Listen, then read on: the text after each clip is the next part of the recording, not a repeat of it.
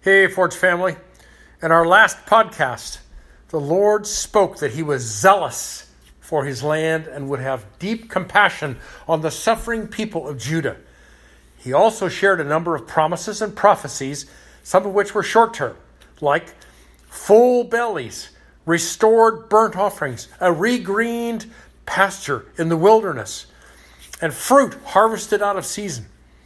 He promised to restore the early and the late rains, and then to send the teacher of righteousness for their vindication. As for what the locust swarms had stripped away, he promised restitution.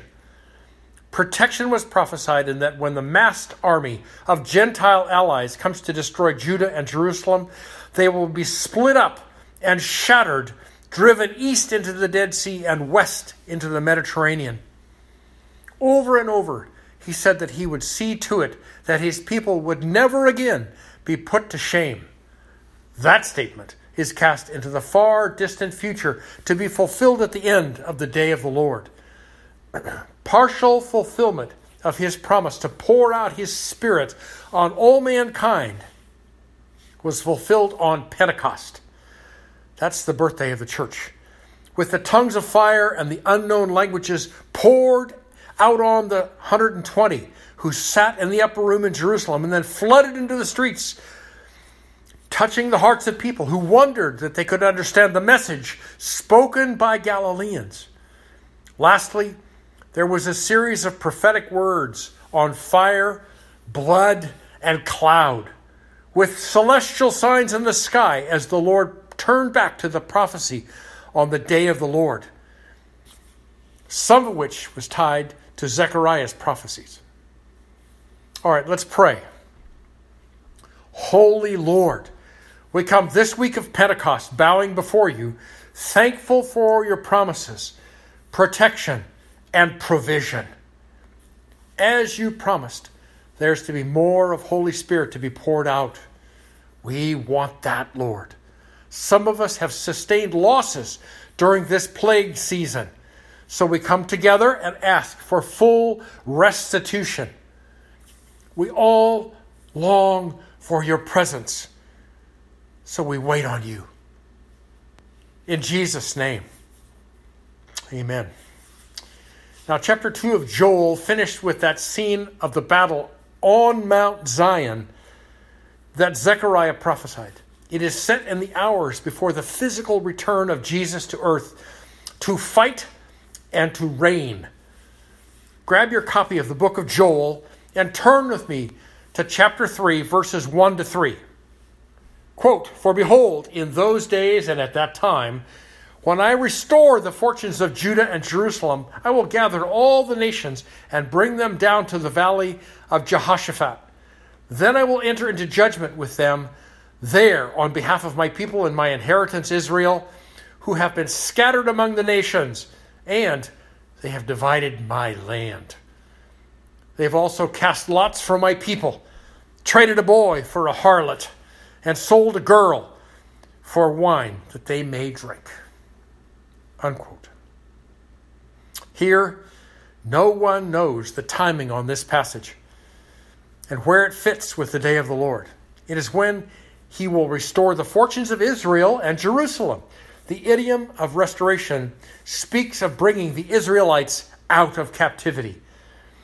In the gathering of the diaspora of the Jews, it is to be a sign that the Lord will judge the nations that gobbled them up. There could be no restoration of the people of Israel unless there comes a judgment of God on the nations that oppressed and enslaved, that marginalized and slaughtered them. Here he says, He will gather the nations for judgment. But we know that is to be the battle of Armageddon in, in the Jezreel Valley at the end of the day of the Lord. Here in Joel, the Lord says he will gather all the nations to the valley of Jehoshaphat. Now, that is not the valley named in Second Chronicles 20, in which the forces of Jehoshaphat, led out by the priests and the Levites singing, they got a chance to observe the decimation and the, and the death of the armies of Moab, Ammon, and Meunites as the Lord turned their swords on each other. That valley was called Barakah, blessing. There is speculation as to where the valley of Jehoshaphat is to be located. Some say, oh, it's in Tekoa, south of, south of Bethlehem. Or some say it's in Jezreel. For though it is named here in Joel, it is not named elsewhere in Scripture. What we do know is that Jehoshaphat, that name means God is judge. So the Lord may simply be saying that whatever valley he chooses, it will be a valley of judgment. The Lord says he will gather the nations to that valley to judge them on behalf of his people and his inheritance, Israel.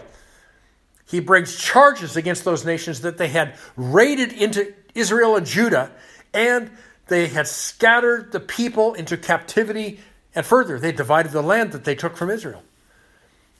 Those nations did not just rush in, do a smash and grab, and run home. They parceled off Israelite land that they had taken from the population. Then the Lord gets down to specific ill treatment of his people. The Israelite captives were auctioned off, sold into slavery. The imagery of a boy traded for a harlot is poignant. It is also translated by others that the boy was sold to be a harlot, a hideous fate. And a girl was traded for a, a skin of wine. Either way, the boy and the girl were worth next to nothing. This text speaks of family decimation and human trafficking. Verse 7 gets around to naming the condemned nations. Moreover, what are you to me, O Tyre, Sidon, and all the regions of Philistia? Are you rendering me a recompense? But if you do recompense me swiftly and speedily, I will turn your recompense on your head.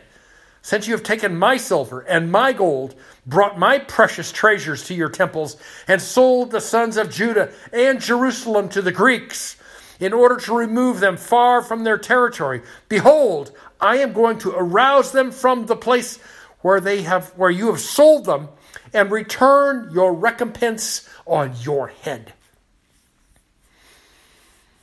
The naming of the Phoenician trading cities and the reference to the Philistines that had the five walled cities along the coast. They were Ashdod, Gaza, Ekron, Gath, and Ekron. Um, and they were, they were between the land of, of Judah and the Mediterranean. The naming of those, of those uh, trading cities, if you will, is telling. These people groups were rank idolaters the Mediterranean coast of the land of Israel was filled with, with those who dealt in human suffering. They further acted on, as predators of opportunity when the vast armies came from Egypt, Assyria, Babylon, and later the Persians, which swept through Israel and Judah. That left a power vacuum in the region, with the people of Israel sent into slavery and captivity the named nations certainly took advantage of the people who survived and took chunks of land that they believed that they could hold in the face of occupying administrations. Note, the Lord does not name the big nations here in this text, but the perimeter nations that snatched his people into slavery. Further, the disseminated idolatry of Tyre Sidon, and Philistia violated and corroded the covenant between the Lord and his people. These nations represented cultures that rejected Yahweh in favor of Baal, the Asherah, Dagon, etc. As such, these nations had no relationship with the Lord God. In fact, they were enemies of God and his people. Here, the Lord is asking those nations if they're paying him back for something he had done against them. Recompense is a payback, it is a retribution for perceived or real wrongdoing. The Lord asks if he has somehow violated them. The language is sarcastic. Another take on this is that the peoples of Western Canaan had it in for God's people, the Jews. And when they violated God's people, they violated Yahweh. Judah had been in a period of great prosperity, and wealth was accumulated and displayed. Then the Lord points out that these coastal nations had taken the gold and silver and precious things from the people of Judah and displaying them in their pagan temples. It's interesting that he takes ownership of the gold, silver, and precious things stripped from the enslaved peoples as if they were taken from him personally. The convoluted sentence on recompense simply means that the Lord will pay back for their predatory dealings with his people and any animosity toward him personally.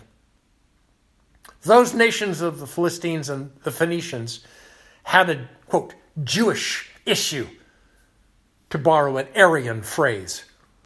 They banned Jews from their lands.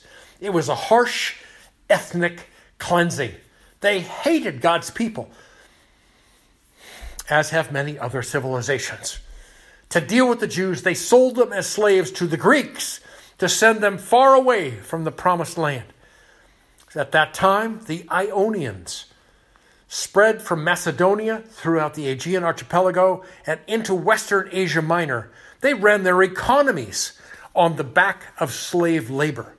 Their ships, their mines, their farms, their vineyards, and their manufacturing, all of that required human flesh to work themselves to death doing what their taskmasters ordered.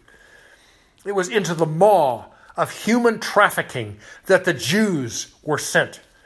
Little else vexes God more than savage inhumanity. Finally, in verse 7, the Lord begins to speak of punishment. He says he will arouse his people from the lands from where they've been sent, sold, and sent, really, restoring them to Israel, and that he personally will return the payback the recompense on the heads of the Phoenicians and the Philistines. Now, this series of events in the history of Israel greatly predates the arrival of the vengeance of the Lord, prophesied in Zechariah chapter 9. Okay?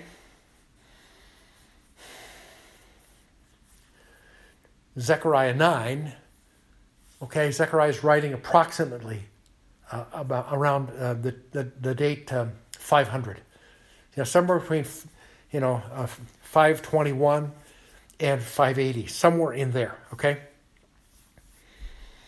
But I think Joel is writing about 835. And so there's 500 years between what Joel wrote and when, in time, Artaxerxes, the, Artaxerxes III, whose nickname was Ochus, had come upon Sidon one of the Phoenician cities in 343, whose army crushed the defenses and sold that population into slavery. Next came Alexander the Great, who decimated Tyre and the Philistine cities in 332 BC. Verse 8 continues with the punishment due these predatory nations. Also, I will sell your sons and daughters into the hand of the sons of Judah and they will sell them and they will sell them to the Sabaeans, to a distant nation, as the Lord has spoken. Mention of the Sabaeans sharpens the punishment. The Sabaeans were a people group that inhabited the far, far south of the Arabian Peninsula and parts of Ethiopia across the Red Sea. The Queen of Sheba was Sabaean. The resulting judgment of the sons and daughters of the western Canaanites would pass through the hands of Judah. Now, whether that's metaphorical, I have a hard time picturing the Jews in the slave trade because when they themselves were very sensitized to that, it was it was forbidden. Okay, okay. Perhaps they did. Perhaps they did exactly what the Lord says. The resulting judgment of the sons and daughters of the western Canaanites would pass through the hands of Judah and then be sold on and transported to a howling desert atmosphere to be slaves. The Sabaeans were also slave traders, and the western Canaanites could have been sold on to almost anywhere fronting the Indian Ocean and East Africa. All right, all right, Forge. I'm sure you've heard the quip about don't mess with Texas. Well, here's the reality of what happens when you mess with the Lord and his people. Recall the reference in Zechariah 14:1 when the Lord says, "Behold, a day is coming for the Lord when the spoil taken from you will be divided among you."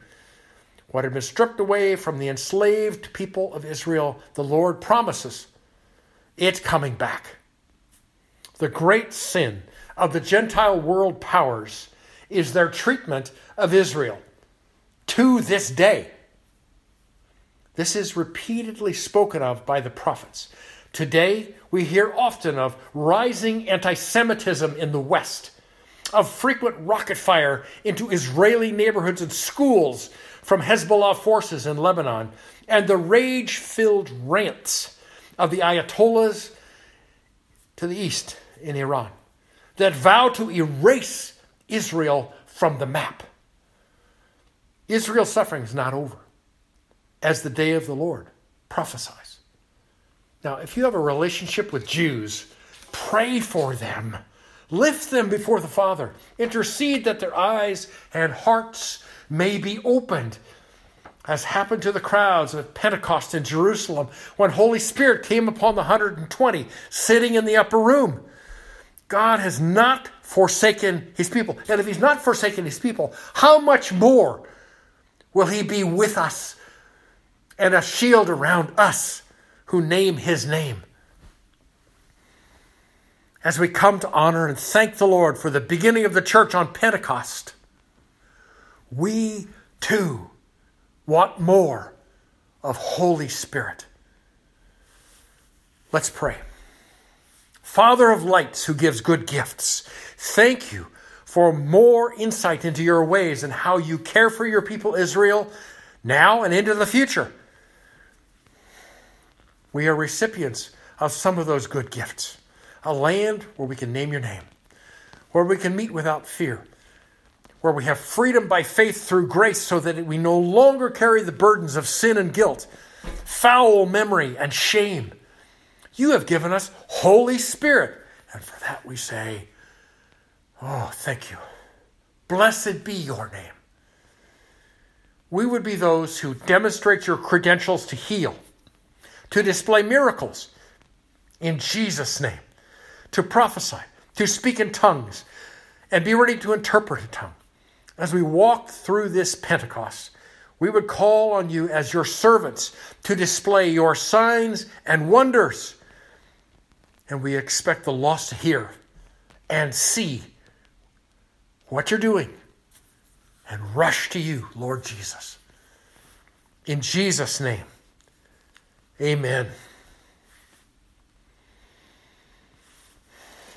God bless you, Forge, this Pentecost. Keep calling on his name. You're loved, and we'll see you soon.